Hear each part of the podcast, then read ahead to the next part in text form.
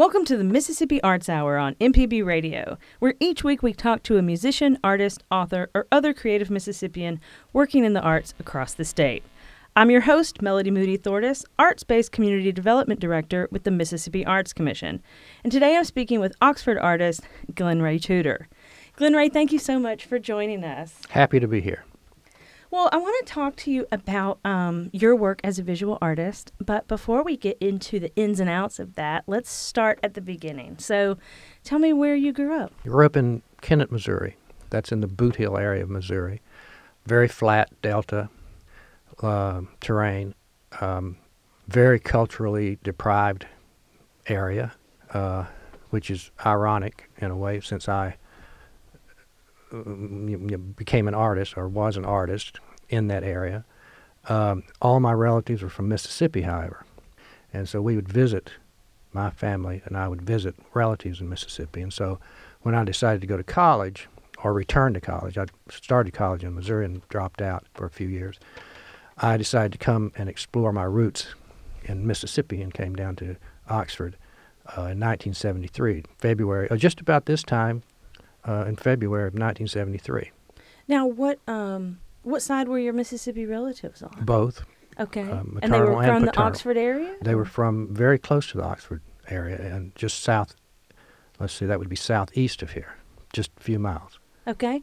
And then, so you came here and you got your MFA at Ole Miss, Got a BA right? in art and English in '74 and an MFA in painting in '76. Okay. And tell me about some of the work you did at that time.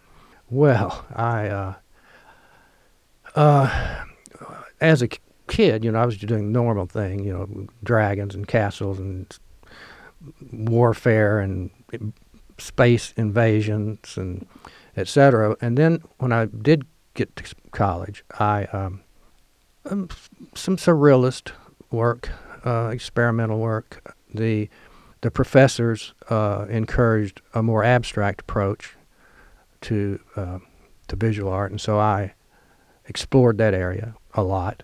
Uh, tried to find out what I was interested in painting, you know, subject matter wise.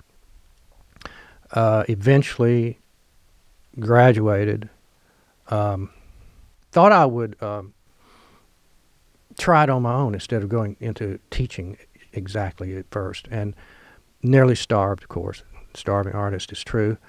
Um, after about a year of that, I started teaching at a private school, teaching art and English. Did that for a couple of years. Continued to paint it in all my spare time.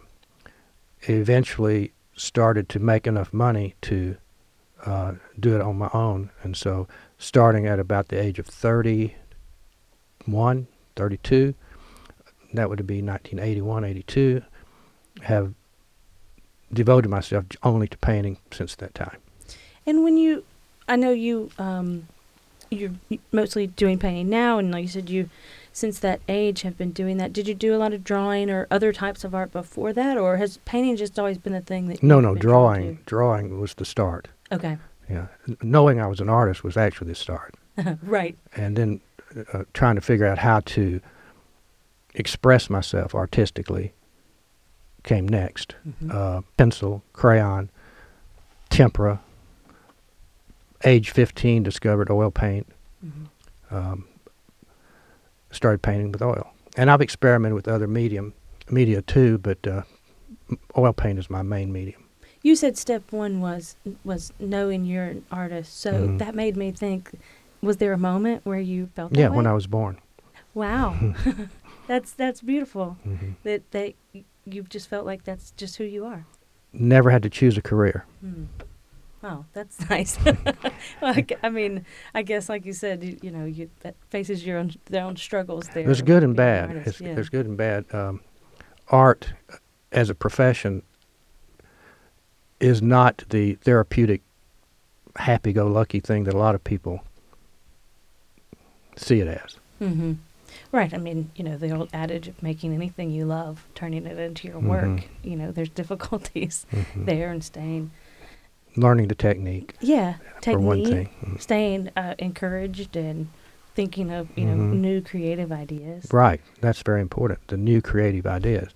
There's um, I get very frustrated at artists who can't come up with their own ideas. They they do something they've seen some other artists do. Uh, that's very rampant in the art world. Um, I think if an artist can't come up with their own unique ideas, they ought to find another profession. Personally, that's the way I feel.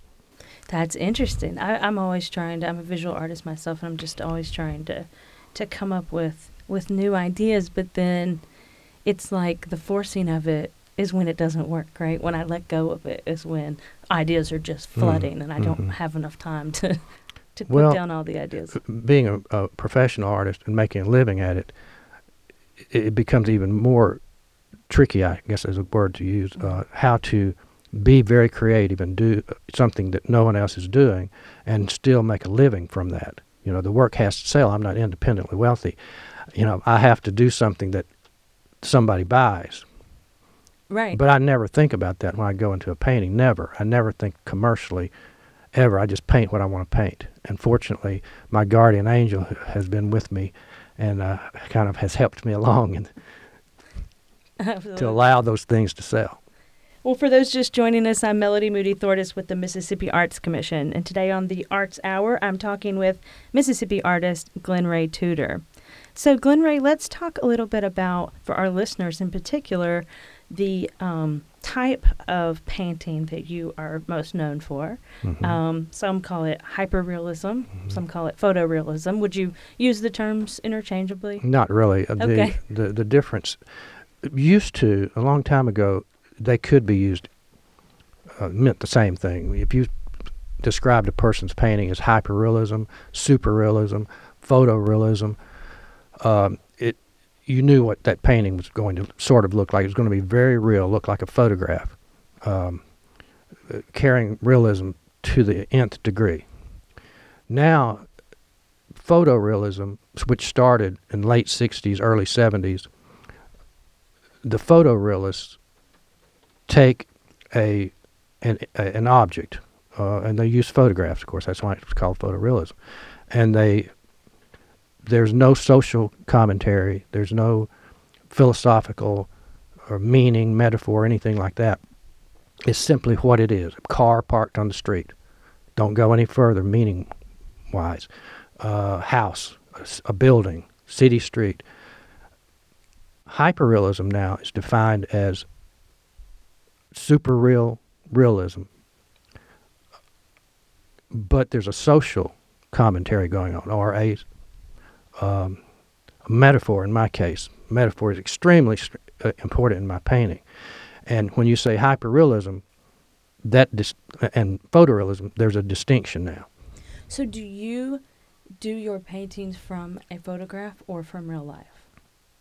From a photograph, from real life, and from my imagination. Wow. So I set the still life up, hmm uh, and I photograph it, and I refer to the photographs as I paint. But after a while,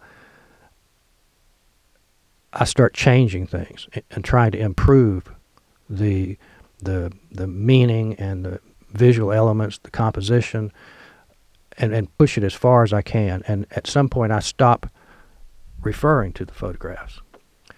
Um, I'm not trying to recreate a photograph. Uh, that would be kind of boring, very boring, actually. I'm trying to create a work of art, and the photograph is si- simply the starting point. It's like a, sk- a study, a drawing, something that I start from. Um, if when I finish the painting, if you were to look at the photographs that I've used as reference and compare them to the finished painting, you would think, "Oh, well, that's I, they don't look alike. They're, they're, this, you, are you sure you used these photographs to base this painting on? That's how much difference there is between the two. So, in the sense of how realistic um, they are, are you looking at, like, okay, given the example you just said, Mhm. that they're different from the photographs, uh, do you still have to? And I'm sure you're you're further enough in your career, you probably no longer have to do this. But do you have to look at an object to at least kind of see the edges, the shadows, etc., to replicate that, or are you at the point where you're you're also doing that from memory Well, as well? I, I do both. Uh, I, I I like to look at the object, but the object. My paintings are are. This will sound contradictory, but they're more real than real. Mm. Mhm. Let's say uh, I'm painting a marble on comic book, which is one of my more recent series. Started in 19, 2002, I think was the first painting, um, or 2001. You marbles don't look that way in reality. Uh, the shadows uh, that are reflecting the various colors as the light goes through the marble, that doesn't happen in reality to that degree. Mhm. So I'm creating a, an art that is based on visual reality, but pushed to a a degree of extreme imagination made manifest visually. hmm Right, like you're pulling out that light or that shadow to really Mhm.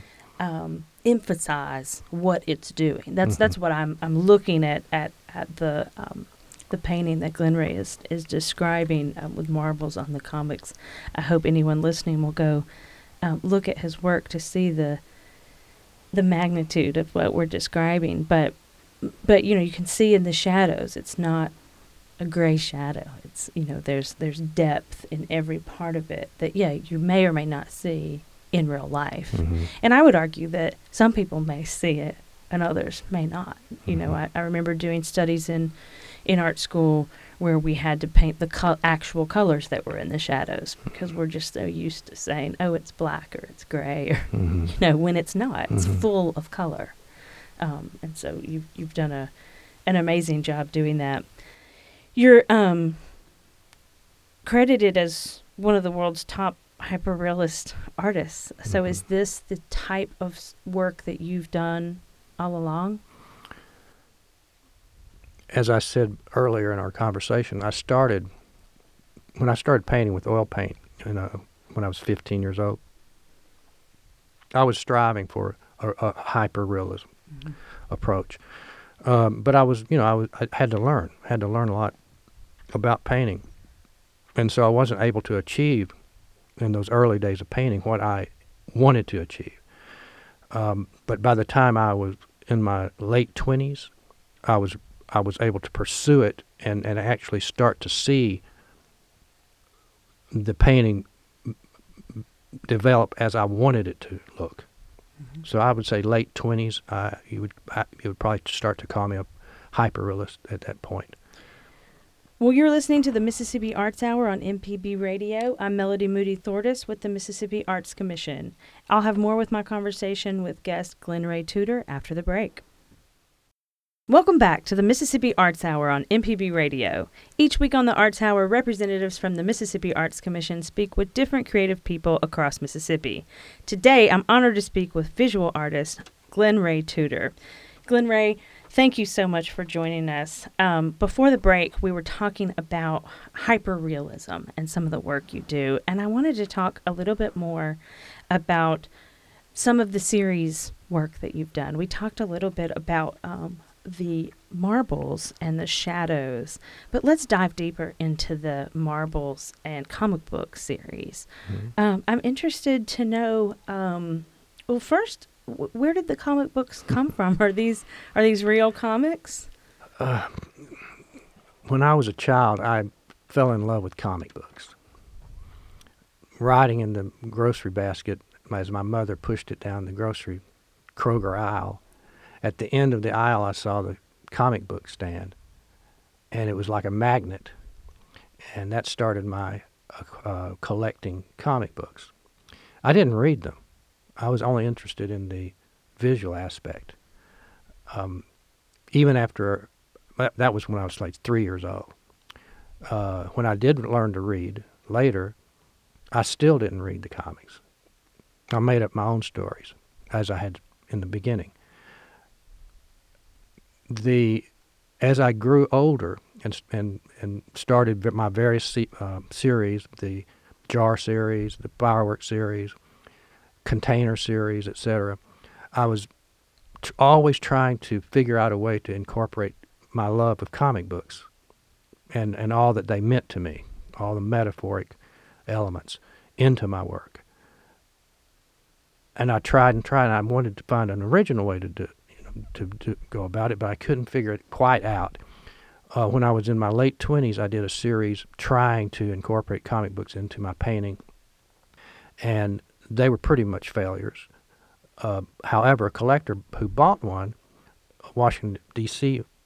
Um, resident,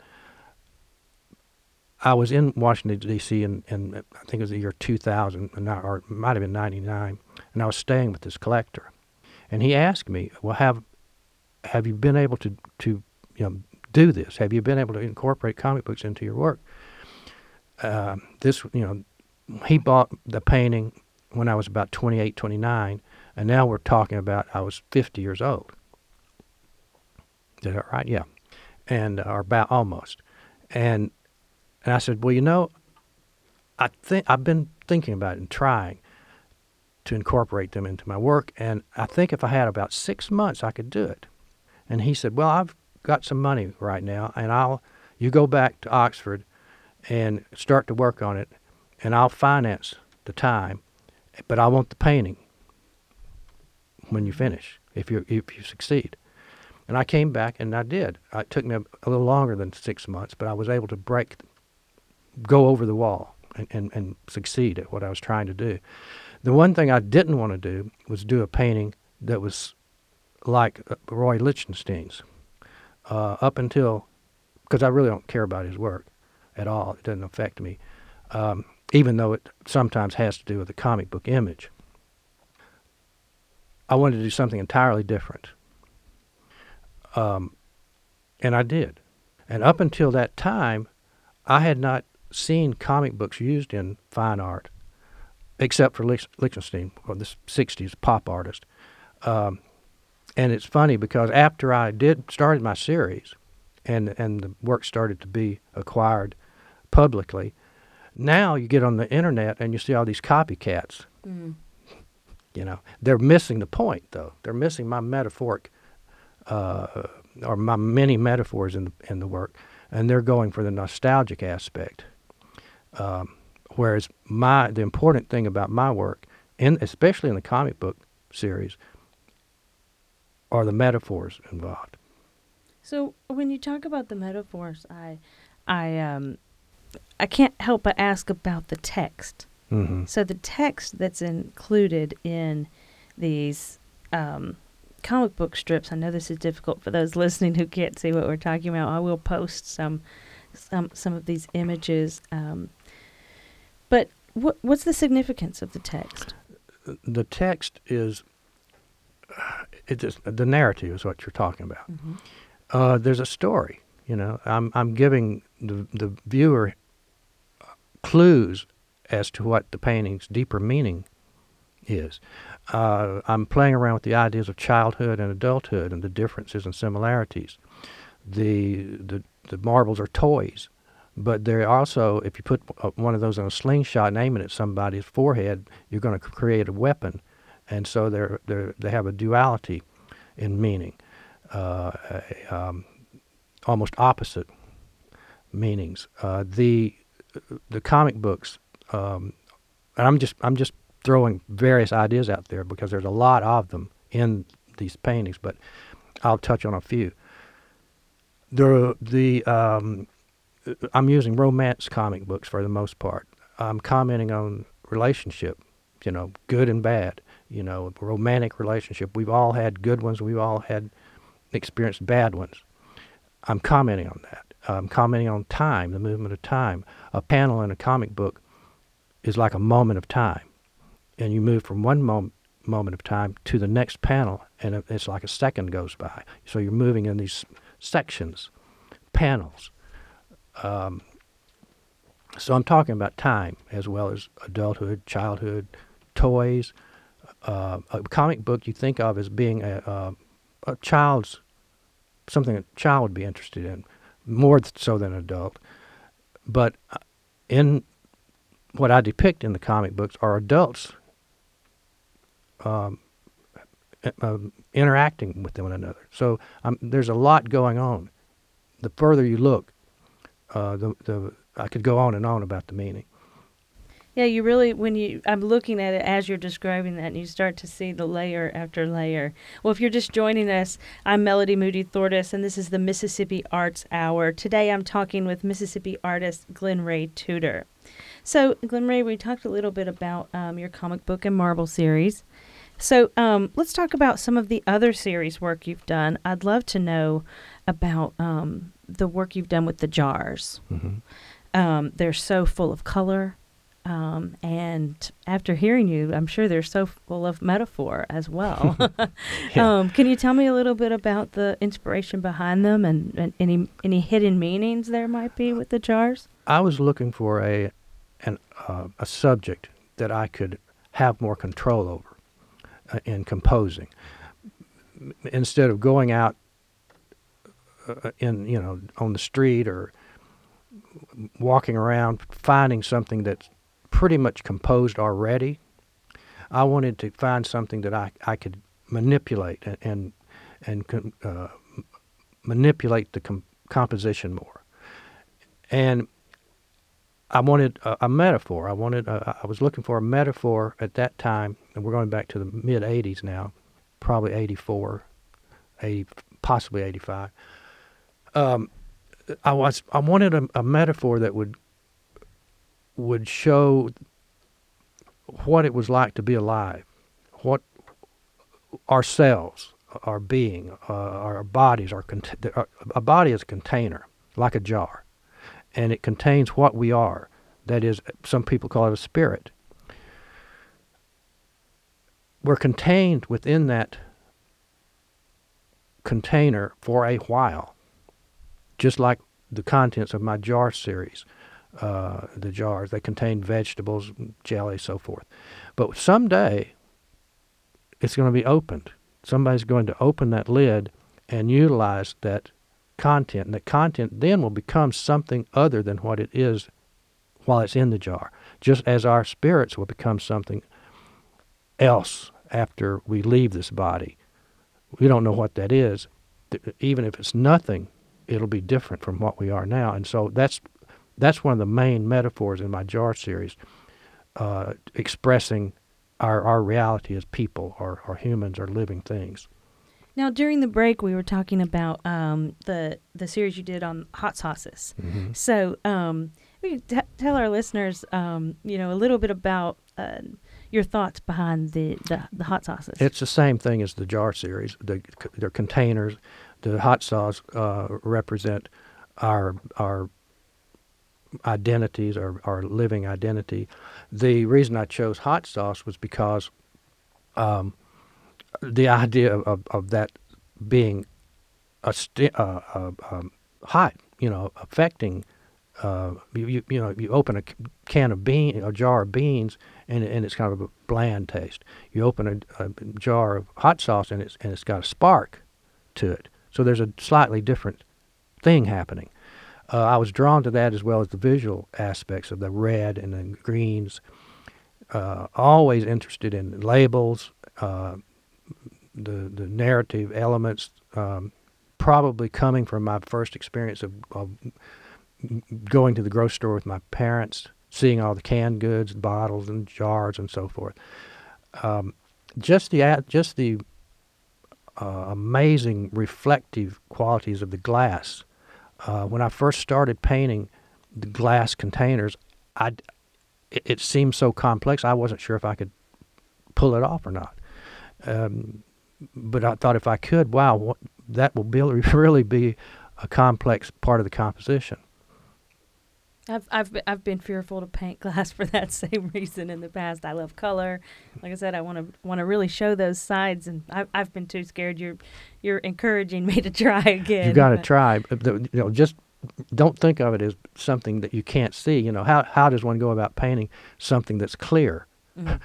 You know, Right. it, it seems impossible, but it can be done. Exactly. I thought the same thing about um, painting an egg yolk. I thought I'd really like to paint an egg yolk, but Ooh, painting those edges on something clear seems so difficult. Mhm. I guess that's really when you work with stuff like the bubbles, right, or the, the you, you're working with what is happening on the other side of the glass. In other Mhm. words, inside the container, you're you're looking at the glass itself, which is picking up reflections from both inside the container and from what's surrounding the, the container. Um, You may have a, a you know green shirt on, and part of that would be reflecting in the glass, and Right. it helps define the glass. Texas Pete. Is that that's your favorite hot sauce? Well, it's one of my group? favorites. It, it's not too hot, and you know, it's, it's it's not like a Tabasco that, that is almost too hot. Uh, Texas Pete, I like the idea of a, of a cowboy image as well. Uh, the owner of Texas Pete saw one of my paintings with the Texas Pete hot sauce in it, and uh, um called my dealer and wanted wanted to know why I was painting it, and she called me and asked me. I said because I like it. It's one of my favorites. And she told him he's somewhere on the East Coast, uh, not in Texas. Um, next thing I know, a couple weeks later, I receive a, a big box of all kinds of te- Texas Pete products. That's fantastic. Wow. Uh, well, you're listening to the Mississippi Arts Hour on MPB Radio. I'm Melody Moody Thortis with the Mississippi Arts Commission. After a short break, we'll continue our conversation with my guest, Glennray Tutor. Welcome back to the Mississippi Arts Hour on MPB Radio. Each week on the Arts Hour, representatives from the Mississippi Arts Commission speak with different creative people living in Mississippi. Today, I'm speaking with Oxford based artist Glennray Tutor. So, Glennray, before the break, we talked a little bit about your jar series and your hot sauce series. I wanted to talk a little bit about um, the series you did on these fireworks. So first, I have to ask you, what era are these from?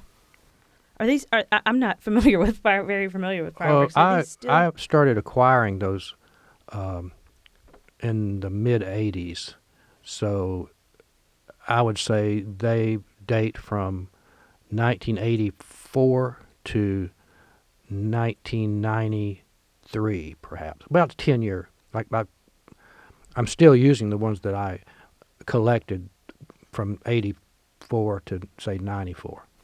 and what's the what? What inspired you to do um, the fireworks series? Well, I loved fireworks as a kid. Uh, the shape, the colors, the um, promise of what they would be when you know lit the fuses, the excitement of lighting that fuse and seeing that thing change into something else. And there, that there we go with that metaphor again, the uh, representation of ourselves in that firework. Uh, they're one thing before the fu- the fuse is lit. You light the fuse, and they become something else entirely. and they represent to me. They rep- really represent an experience. An experience, a celebra- a celebration, uh, celebration of life itself, and you know, and don't forget that a firework is a it, it's a missile. Uh, it's an it's a bomb. It can be used to create destruction as well as create beauty. And to me, life contains both of those things. And so when I'm in my metaphoric use of those, I'm I'm dealing with both both extremes. Yeah, because when you look at it, just like your other pieces, you see the layers. I mean, you start to see this, this, this nostalgia almost. Um, you know, at least I, I tend to think of fireworks as something that is is childlike in a sense, but powerful. I mean, There's powerful, definitely the dangerous. nostalgic aspect, but but uh, but nostalgic, the nostalgia in my work actually is is a very minor element to the composition. Honestly, it's there. Don't get me wrong, but it but there are a lot of other things that are stronger than that particular element. So, um, all of your work is oil based. Is that right? I've done some experiments with uh, watercolor and acrylic, but primarily everything's oil on canvas or, or oil on paper. And is that where the vibrant colors are coming from, or are you doing something to add N- vibrancy no, to your no, work? it just uh, uh, it takes a lot of layers to get that vibrant color. You can't just get Right. put down one layer. You have to keep building up the layers. The the technique that I'm using is the same technique as Vermeer used, one of my favorite artists. Um, it, it's simply oil paint applied to canvas or paper with brushes. Simple as that. Wow. So, so it's so you're just using brushes and oil. You're you're not necessarily. I I guess what I'm looking at is some of this glass work, with the detail that's there. I would almost think you would be doing some knife work or doing, you know, using some other elements, but you're but you're Mhm. primarily just using different sizes of brush. Right. Okay. And to get the detail requires a very small brush, Mm-hmm. the fine detail. Now you can't see my technique. You can't see how I did it, and I don't want you to see how I did Mhm. it because uh, I'll tell you my first experience of, of seeing real art or, or, or ri- original art. I was about six, 17 years old, 18 perhaps, and I went to Memphis to the Brooks Memorial uh, uh, Museum. And I, up until that time, I'd only seen reproduction in magazines, books, at the library, um, and paperback books, uh, illustrations, and you and especially in the 50s and 60s, uh, photography was not as as good as it is now, and so you couldn't see the brush strokes. So I had never seen, and I, all that time I was trying to achieve a, a painting, and, and and and not let you see how it was done because that's the way I thought original art looked in reality. Well, when I went and saw the actual paintings in the in the museum, I was very disappointed because I could see how it was done. It was like seeing going to a magic show and, and the and the magician showing you how he did the trick and then doing the trick. It, it- I was very disappointed, and so I came back from that experience, and I still was determined to do do my work so that no so that the viewer it was magic. Mm-hmm. You know, I want the viewer to see the art, not how the art was manufactured. I don't not want see the man behind the curtain. No, no. Right. no, don't. Uh, let's say you go to a pa- piano recital. I don't want to hear all the bad notes he made while he was practicing the piece. I want him to uh, to do it flawlessly, and and make it art. So tell me a little bit about, um, if if you don't mind, that your process. You know, how long how long does it take you to do? I mean, it you know each one is different, I'm sure. So maybe you could use an example. You know, it depends on the size of the painting. Often, a larger painting will take longer than a smaller painting, but not not always. Uh, I don't have a recipe. If I had a recipe, I could tell you exactly how long a painting would take. But since I'm trying different things as I paint, uh, painting, but well, I, I never c- complete a painting uh, uh, in less than a month's time Okay. and, and the painting that I did right before my book Portals came out uh, in November took me eight months t- to paint, and uh, so I never know. Um, if I if I were simply reproducing a photograph, or or if I had some kind of recipe as to how to go about creating a, a painting, then I'd just as soon be working at a factory and an assembly line. hmm You know. Right, because it takes the creativity out of it. The for you. you know if, if if if I could give if if I could create a recipe of how to do it, then I, you know I'd give it. Anybody could take the recipe and do the painting. hmm So tell me a little bit more about um, your new book, Portals. You said this came out in November. I'm looking at it, um, and I know it. You said it's available at Lemur- Lemuria, excuse Jackson, me, in Jackson. Um, is it? It, it It's it's that the only place available any, available? anywhere anywhere. Uh, books you know can be ordered or sold. Uh, the you can order directly from the publisher, which is Yoknapatawpha Press. uh-huh. You can order it directly from uh, supersonicart.com. Lemuria stocks it. Square Books in Oxford, my hometown, and it's called it. Portals by, by Glenn Ray Tudor. That's Glenn Ray with two N's. Um, so tell me about the creation of this book and the inspiration behind it. It, it um, it's an extensive interview throughout the book conducted by my son Zach Tutor. The imagery there's a, I think 238 paintings reproduced, and it consists of selections of my work from starting in 1983 to the present time. Mhm. Naturally, everything's not included, but a good number of the paintings during that time are included in the book. So this is over 30 years of your work. Mhm. Um, You guys just heard how long it takes to create, um, on average, um, a painting. Um, so, so um, what was the what was it like creating this with uh, in collaboration with your son? It was very interesting. Uh, he he certainly asked a lot of good questions, um, and as I say, it's an extensive interview. And and uh, it, it, can you give us any highlights um, about some of the things that people might find of particular interest um, in the interview portion, or? Well, I talk about a lot of the things you and I have talked about today: Mhm. the metaphoric elements and the technique, um, the brushes, and so forth. Um, but I also get uh, you know into the philosophies that I'm you know concerned with. I cover a lot of ground in the book, uh, in the interview, and there's a lot of um, series represented, starting all the way back to my, um, I guess you would call it outside views series, starting in the early '80s.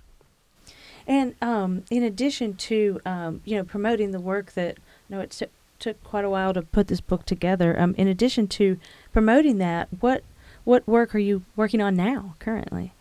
I am in the process of painting a painting in the Marvel and comic book series. Okay, so you're continuing that series. I've got a whole lot of ideas uh, yet to do in that series. Yes. Well, that makes a lot of sense since you've been thinking about for so long how to incorporate comics into your work Mhm. that you would continue to um, have. I've been working on that series. Let's say for how how many years would it be from 2002?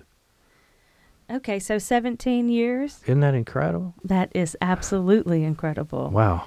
Your your work itself is incredible. Again, I encourage anyone um, to to check out your work. Um, I'm just getting started with the Marvel comic book series and the fireworks series, uh, especially those two, the container series. I really need several lifetimes to to get the work done that I would like to do. That's inspiring. As some, as as a visual artist who struggles to think of ideas, that is absolutely inspiring. That that you feel that you you could fill up multiple lifetimes with the ideas you have. So, um, what what have you learned from other artists? What inspires you? What have you learned? Good, Uh, bad. I've mentioned Vermeer before, uh, fantastic artist. I've learned almost as much from listening to Mozart uh, as I have studying other artists' visual techniques. I, I'm, uh, I've learned as much from the artists that I don't care for as I have the artists I do because you have to know what you don't want to paint as well as how to, you know, uh, p- learn s- a technique, for example. Uh, Vermeer, I keep going back to Vermeer because you can't see how he did it. You know, you, have even if you use a magnifying glass, it's hard to tell. It would be hard for you to tell how I did it, even with a magnifying glass. Um, I've learned so much from, um, or I don't know if "learned" is the right word. Uh, inspired, maybe, uh, by uh, illustrators, more so than the you know hotshot artists like Picasso and so on.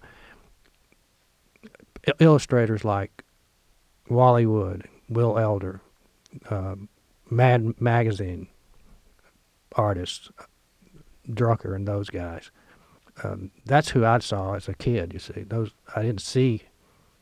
The only oh major artists, I guess you would call them, that I saw were reproductions in art history books at the library.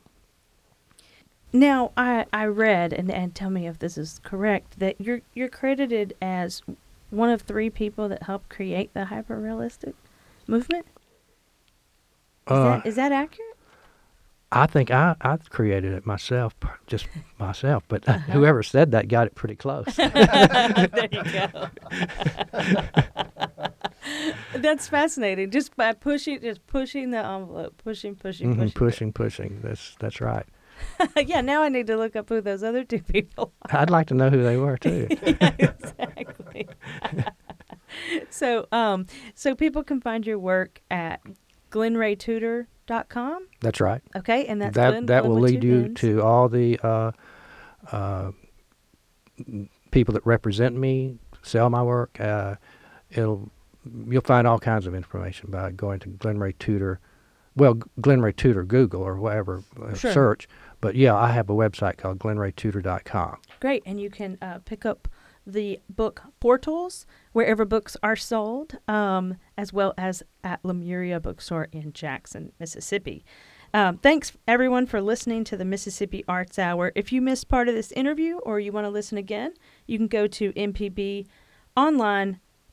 backslash Mississippi Arts Hour.